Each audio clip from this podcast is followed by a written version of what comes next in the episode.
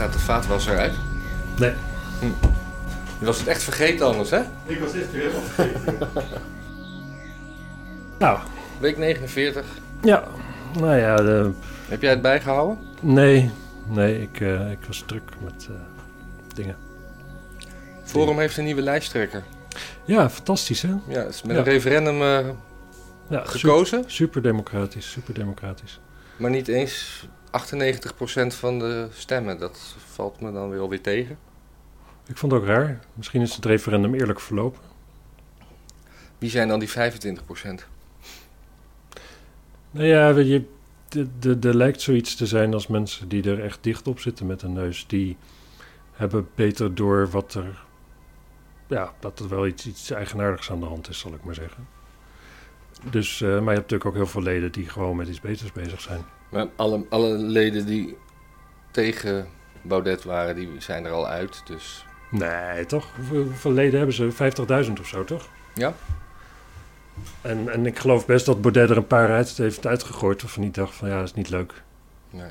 Maar dat zullen er niet, eh, dat zullen geen duizenden zijn. Ik bedoel, daar heeft zo'n jongen toch helemaal geen tijd voor. Die is veel te druk bezig met allemaal eh, theorieën over eh, mensen en een. Lekker, lekker, lekker denken over andere mensen en groepen mensen. groepen, groepen mensen. Ja. Ja, En of die nou goed of fout zijn. Nou, ik weet niet eens of dat het is. Ik denk, als ik heel eerlijk ben, kijk, ik denk niet dat hij een antisemiet is. Zo op de ouderwetse manier van mensen die een hekel aan joden hebben of wat dan ook. Zeg maar, het type antisemiet waar je voor jood echt voor moet uitkijken.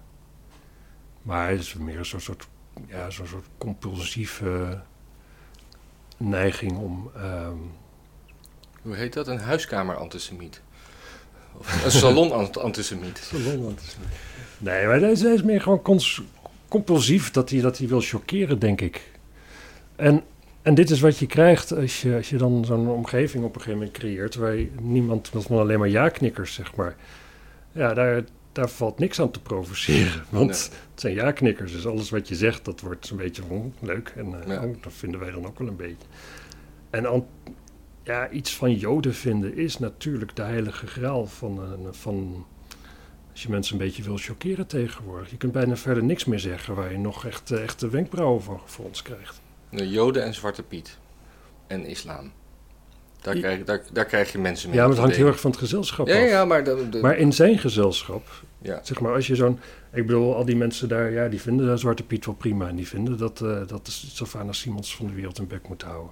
Ja. Dus dat, dat, dat vind je allemaal al. Alleen Joden, daar heb je dan nog iets waar, waar jij dan dus kan zeggen tegen jouw vrienden of jouw sociale omveld, waar mensen zich een beetje ongemakkelijk bij gaan voelen. Ja, maar bij de Joden worden ook al niet door de, door de, door de, de zeg maar het segment van de maatschappij wat Kikhout Zwarte Piet aanhangt, is meestal ook pro-Palestina, als ik even mag chargeren. Dus daar zitten de Joden ook al niet echt. eh, Veilig? De Joden van een ander Joods geluid natuurlijk, die kunnen daar altijd onder duiken. Ja. Ja dat, dat- ja, dat is heel moeilijk natuurlijk. dus eigenlijk zijn de Joden de nieuwe Joden. Of de Joden. Israëli's zijn de nieuwe Joden. Ja. Ja, er, er zit daar iets. Er zit natuurlijk met Israël altijd iets van. Ja, kritiek op Israël moet natuurlijk gewoon kunnen. Dat maakt niet dat je iets tegen Joden hebt. Nee, zeker. Maar het, het lijkt mij ook lastig als je heel lang consistent alleen maar kritiek hebt op Israël. Nou, dan heb je natuurlijk niet kritiek op die 20% moslims die daar woont. Dan heb je wel Ja. kritiek op die 80% Joden. Dus hoe gaat het in je hoofd als je dat zo lang volhoudt om daar om die distinctie te maken? Maar op een gegeven moment denk je wel van ja. En dan om je heen zie je ook nog eens dat veel Joden pro-Israël zijn. Nou ja, die zijn dus allemaal voor die genocide die in jouw hoofd daar dagelijks gepleegd wordt. Dus wees maar eens, wees maar eens neutraal over Joden en eh, anti-Israël feitelijk. Lastig ja. lastige, lastige move. Dat is natuurlijk wel gewoon formeel. Kun je dat zeggen, maar nou ja. Ja. Ja, god, Jerry. Nou ja, hij maakt in ieder geval het debat over antisemitisme weer een beetje actueel. ja. En, eh, en verder, Ja, weet je, je kunt zo'n man gewoon niet als lijsttrekker hebben. Dat kan gewoon niet. Nee. En, en hij is natuurlijk, hij is, hij is contact met de realiteit aan het verliezen. Het wordt, het wordt nu gewoon heeft een margepartij, net als Denk. Met eh, inderdaad twee zetels die ze al hadden. Ja, En eh, meer zal het niet worden. Misschien wel minder. ja. Ja, en, en dit, zeg maar, dit stopt niet, zeg maar. Het, het, het, het begint hallucinant te worden wat hij zegt. En, en weet Ja. ik veel wat allemaal. Het begint allemaal een beetje van dat, van dat takken, takken, takken in je hoofd van... eh, ja, ik kan het nog verdedigen, maar er zit, het heeft niet veel meer met de realiteit te Nee. maken natuurlijk. Als hij zegt van ja, ik herinner me daar helemaal niks meer van, wat ik die avond heb gezegd. Maar eh, als ik het gezegd zou hebben, dan eh, zou ik er zeer afstand van nemen. ja, dat betekent natuurlijk gewoon dat je het gezegd hebt. Ja, maar- dat je het niet zo bedoeld hebt. Dat is wat, hij, wat hij je zei, zegt. Hij zei, hij zei ook, ik ben natuurlijk, eh, woorden van die strekking, ik ben natuurlijk een hele flamboyante man. En een flamboyante man die doet natuurlijk wel eens flamboyante dingen. En ja, nou dan gebeurt er wel eens iets. Ja. ja, ja, dan moet je geen... Geen politiek. Moet je maar het fatsoen hebben om niet Joods te zijn in die omgeving. ik weet het niet, ja. Heb jij nog iets over de Amerikaanse verkiezingen? Ja, ja, filmpje gezien natuurlijk. Heb je ook gezien, denk ik. Ja, met die eh, Ja, dozen, dozen stembiljetten die onder een bureautje stonden. het ziet er verdacht uit. Ik kan het niet anders zeggen. En een, en een, en een vrachtwagen die eh, van New York naar Pennsylvania eh, eh, ook biljetten aan het ver- vervoeren was. Ja, al in oktober. Al in oktober, ja. Maar waren die ingevuld dan? Want dat heb ik niet Nou, dat, dat weet ik niet, maar dat, eh, die, die vrachtwagenchauffeur heeft zich gemeld. Ja. maar- Dat er, dat er allemaal kleine bewijsjes zijn, dat geloof ik nu wel. Maar dan moet nou dan. Ik word een beetje moe dat er gewoon ook helemaal niets gebeurt, omdat de media er niks mee doet. En hoe machtig is de media dan? Ja, ik ook. Nou ja, ik, ik vind dit filmpje, zeg maar, als dit filmpje...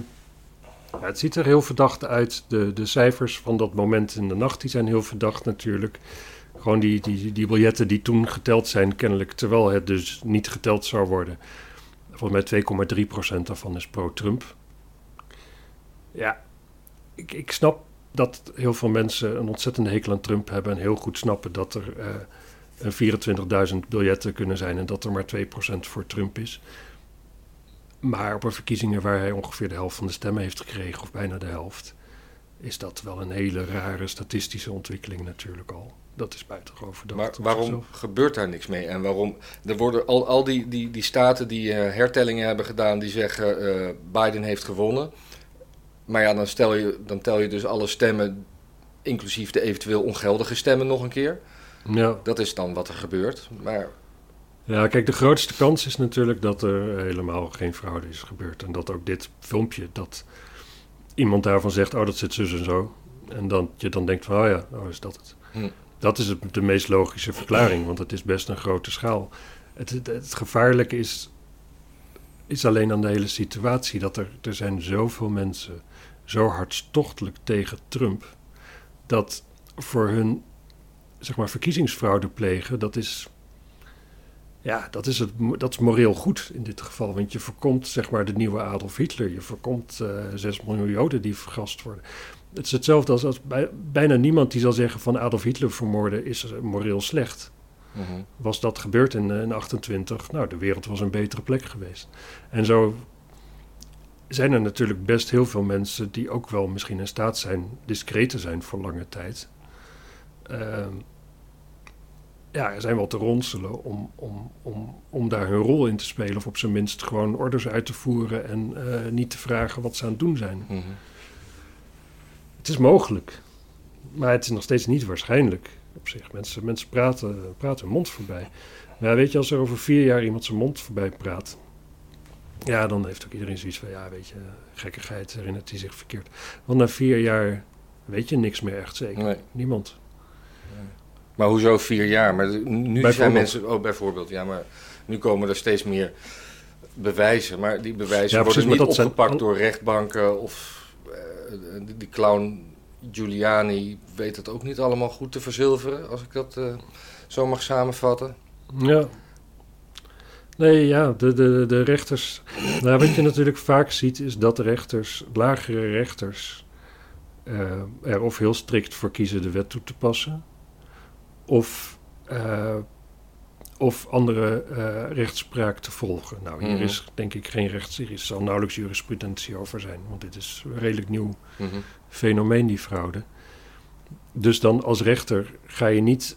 Je, je, je gaat een, eh, een besluit nemen, maar je weet ook van hierna gaat een andere rechter er nog over. Ja. En, en als zo'n rechter dan ervoor kiest om iets raars te doen, wat toch heel erg afwijkt van wat je zou verwachten. En misschien dat iedere, ieder besluit van een rechter, wat een soort van. wat de verkiezing in twijfel trekt, is een afwijking van, van wat je zou verwachten, want het is nog nooit eerder gebeurd. Dus de, de- dat rechters daar hun vingers niet aan willen branden en zoiets hebben van, nou ja, ik, eh, ik doe gewoon eh, een kabbelend water uitspraak en, Ja. eh, en boven ons gaan ze het maar uitzoeken, want ik, ik heb daar geen zin in. Is niet onwaarschijnlijk. Nee. Ja, Want er was ook een rechter die had besloten dat. Bijvoorbeeld een van die rechtszaken was dan van. eh, dat, dat de Republikeinen. Ze Republikeinse. ehm, eh, verkiezingscheckers, zeg maar. de- die dat stemmen tellen volgen. Die hadden niet kunnen checken. En de rechter die zei van. eh, ja, maar waren er Republikeinse checkers in dezelfde ruimte? Het antwoord was ja. Nou ja, volgens de wet staat dat ze in dezelfde ruimte moeten zijn. Er staat niet in de wet dat ze het ook daadwerkelijk moeten kunnen zien. Mm, ja. Terwijl het is, het is vrijwel ondenkbaar dat een hoge raad daarin meegaat. Dat die denkt van, ja, het is inderdaad in de aard van de wet dat mensen gewoon in dezelfde ruimte zijn, maar niet kunnen checken. Mhm. Want daarom heb je checkers in dezelfde ruimte, zodat ze niet kunnen checken. ja. En zo, ehm, ja, dat soort dingen. Ja, ik ga er niet van uit, maar het, het, is, wel, het is wel bijzonder. Dit is ook geen scenario waarin, het, waarin je een goede uitkomst hebt, natuurlijk. Meer. Nee. Het, is, het is zo verdeeld. Dus als Trump op deze manier president blijft, dan heb je de helft van het land het er niet mee eens. Blijft Biden op deze manier, wordt hij president, dan is ook de helft van het land er niet mee eens. Nee. En, en ik geloof helemaal niet dat Biden in staat zal zijn om de, de neuzen dezelfde kant op te krijgen, wat hij Nee, dat beweert. ik ook niet. En dat Trump dat niet voor elkaar gaat krijgen, dat weten we 100% zeker, want dat heeft hij al vier jaar niet gedaan. En hij is daar niet eens naar op zoek. Nee. Trump is juist, Trump die faciliteert de mensen die voor hem zijn. Dat is, dat is hoe hij het leven ziet. Jij helpt mij, ik help jou. Ja. En de mensen die tegen hem zijn, daar, gaat, daar, hoeft, daar heeft hij volgens mij niet het gevoel dat hij daar ook president voor moet zijn. Hm.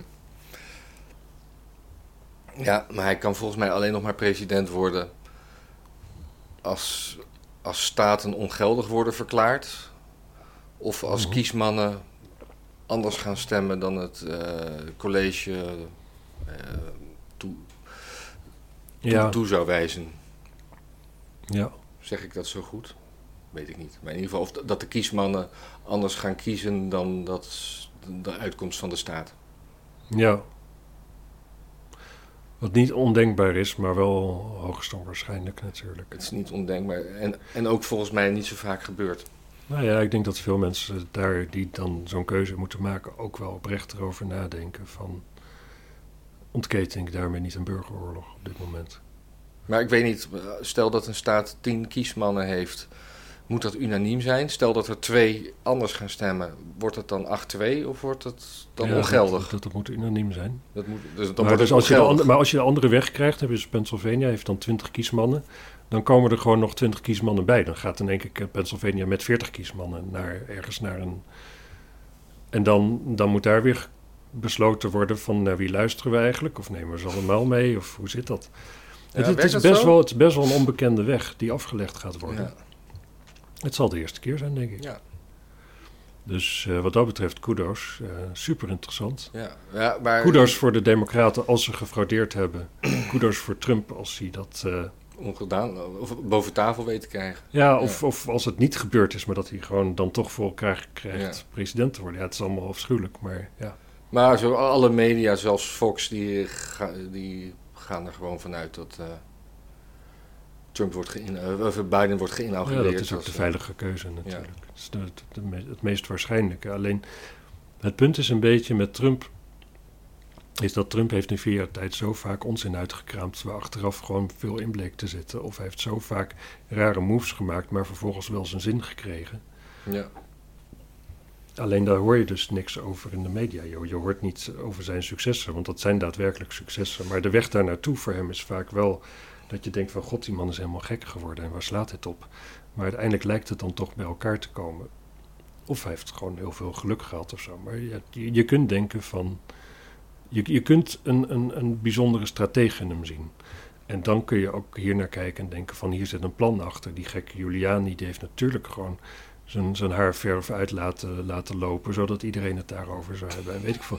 Ja, dat kun je denken. Je, je gaat een soort Ja. rabbit, rabbit hole in, maar ja, wie zegt dat het niet zo is? Dat, dat, Dan doe ik de volgende keer een vergiet op mijn hoofd, ja? ja, ja, ja. ja, zeker. Net als, eh hoe heet je ook weer? Spaghetti monster, wat? Niet? Nee, die, eh, die, die, die, eh Die. Cliteur, Paul Cliteur. Oh Daar ja, is toch zo'n foto van? Ja. Joe Biden trouwens, die, die heeft ook nog een spannend iets meegemaakt. Ja, Iets met zijn huisdier, toch? Wat? Hij stond dus te douchen. Ja. Dat was helemaal naakt, gewoon lekker aan het douchen. Onder de douche. Met kinderhandjes door zijn harige benen. Eh, nee, nee, ik denk gewoon zichzelf, maar misschien dat hij daaraan dacht. En toen was hij klaar met douchen. En toen, eh, toen was daar zijn hond met een bal. Dus eh, hij pakt die bal en gooit die hond we- die, die weg, Ja. zodat de hond achter de bal aan kon. En toen, terwijl de hond zo wegliep, haalde hij zo uit, zo even zo om zijn staart te strelen, denk ik. Hè? Zoiets. En toen, eh, toen gleed hij uit en toen eh, had hij eh, haarscheurtjes in zijn, in zijn enkel. Dus nu heeft hij zo'n rare klompvoet.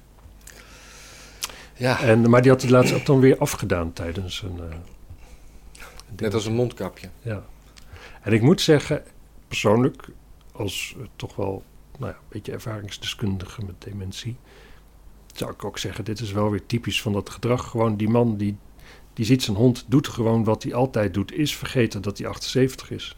Ja. En misschien dat dat, dat dingen allemaal niet meer zo goed werkt. En dan ga je op je muil. Ja, dat is eh, de logische verklaring. Wanneer gaat hij dan eh, als president op zijn mijl? Snel, heel snel. Ja. Ik weet niet wat ze met hem doen. Ik weet niet hoe die nog toch nou, zo'n beetje coherent overkomt. Toch wel. Want hij, hij komt verrassend coherent Ja. over eigenlijk. Ik weet niet wat ze in die man stoppen, echt niet. Maar dat zou, eh, dat zou breder toegankelijk moeten zijn voor het publiek, denk ik. Daar hebben ze vier jaar over, eh, over gedaan om dat eh, te ontwikkelen. Nou ja, ik, ik, ik, ik heb wel de indruk dus dat hij een jaar terug, toen zo'n beetje zijn, zijn presidentiële campagne denk ik begon, toen was hij incoherenter dan tegenwoordig. Dus Ja. ze hebben dat wel heel goed getweakt. Dat verhaal met die harige benen en die kinderen en zo. Dat komt niet meer, hè? Dat is, eh, dat is een waanzinnig verhaal natuurlijk. Dat is, dat is, dat is Ja, of, zou dat, of zou dat ge- gediepfaked zijn? Nee. nee. Wat je wel vaak ziet bij dementerende mensen, dat ze gewoon een enorme focus op kinderen krijgen. Gewoon Ja. omdat dat weer hun wereldje is. Ze gaan, voor een groot deel komen ze terug in, in, in, in hun prille tijd. En daar waren kinderen. En kinderen, daar kun je mee spelen. Dus dan zien ze voor hun gevoel andere kinderen. En die, ja, daar willen ze mee spelen, net als vroeger. Hmm.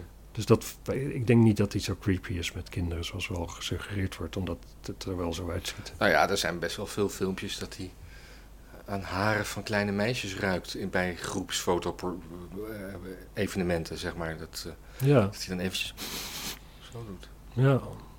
ja, ik weet het niet. Maar die, die meisjes moeten dan misschien ook gewoon hun haar wat minder hoerig eh, laten ruiken. Ja, minder shampoo gebruiken. Minder shampoo gebruiken.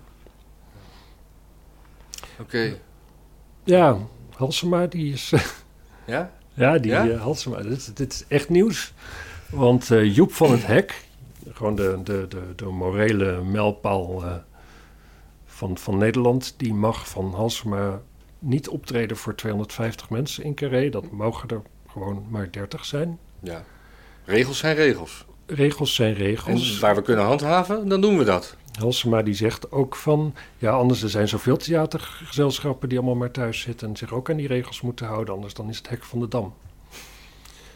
En eh, op een bepaalde manier heeft ze daar natuurlijk een punt. Maar je zou natuurlijk ook gewoon kunnen denken... weet je wat we doen? Eh, mensen die, eh, als je het voor elkaar krijgt... om een manier te vinden waarop je kunt checken of mensen. Je, je hebt tegenwoordig gewoon testen die een kwartiertje duren. Ja. toch? Had jij die niet gehad of was die langer? Ik heb inderdaad laatst een test gedaan. Dat was binnen een paar uur. Dat moest ik, moest ik verplicht voor mijn werk. Moest Nou ik ja. mij laten testen. Nou, je zou toch gewoon nu een systeem kunnen maken als tent, als zaal. Dat je gewoon zegt van mensen komen smiddags die test doen. En s'avonds al naar gelang de uitkomst worden ze toegelaten tot het concert. Je betaalt voor een kaartje Ja. plus de dinges. Nou, dan weet je gewoon, die, zit, die zaal die zit vol met mensen die gewoon geen corona hebben. Ja. Of de test klopt niet. Nou ja, dan, weet, dan leer je dat dus op die manier. Maar waarom, waarom, mag, waarom is het gewoon een regel die gewoon zegt van nou, gewoon 30? Maakt niet De- uit of ze corona hebben, gewoon 30. 30, ja. En we laten gewoon aan mensen zelf over. Dat als, eh, Je ga, je, er wordt ook niet een gemiddelde ge- gedaan van per zoveel stoeltjes één persoon. Hoe groot de zaal ook is, 30. is dat een vraag? Nee, dat, is dat dat is zo? een constatering. Mm, Want, ik weet, eh, ik weet niet of dat zo is, maar als jij dat zegt, dan Nou zou ik ja, zeggen. 30 dat geldt voor eh, meerdere dingen. Maar ik kan me voorstellen dat het ene zaaltje kleiner is dan het andere. En dat geldt voor allebei 30. Ja, en dat misschien ook het ene zaaltje nog gewoon een heel goed af, ventilatie-afzuigsysteem heeft uit de tijd dat je nog in de zaal mocht roken, bijvoorbeeld. En de andere zaal niet. Nou, dat gaat echt wel heel veel verschil maken. Ja. Dus daar, daar, daar, daar zou je best wel wat betere maatvoering kunnen doen. Aan de andere kant, dit is natuurlijk Halsema. Dat is lekker om er even op in te gaan. Maar als Halsema het wel toegestaan had, dan hadden we er ook wat van gevonden. Als we wel 250 man hadden toegelaten. Hadden we dan natuurlijk weer gezegd dat ze, dat ze marchandeert. Je doet nu net alsof wij een ontzettende hekel aan Mars- Halsema hebben. en, eh, en, en, en tegelijkertijd beweer je eigenlijk dat mensen waar je een ontzettende hekel aan hebt, dat je daar niet een eerlijk oordeel over kan geven.